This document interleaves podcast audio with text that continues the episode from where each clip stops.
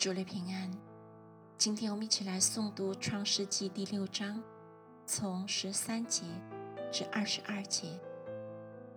神就对挪亚说：“凡有血气的人，他的尽头已经来到我面前，因为地上满了他们的强暴，我要把他们和地一并毁灭。你要用割斐木造一只方舟。”分一间一间的造，里外抹上松香。方舟的造法乃是这样：要长三百肘，宽五十肘，高三十肘。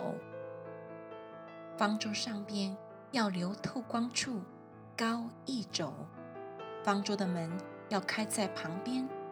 方舟要分上、中、下三层。看呐，我要使洪水泛滥在地上，毁灭天下。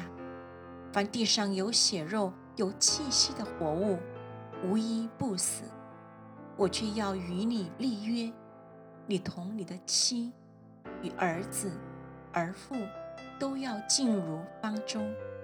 凡有血肉的活物，每样两个，一公一母，你要带进方舟，好在你那里保全生命。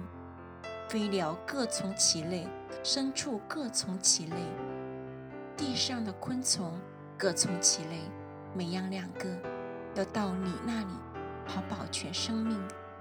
你要拿各样食物积蓄起来，好做你和他们的食物。挪亚就这样行，凡神所吩咐的，他都照样行了。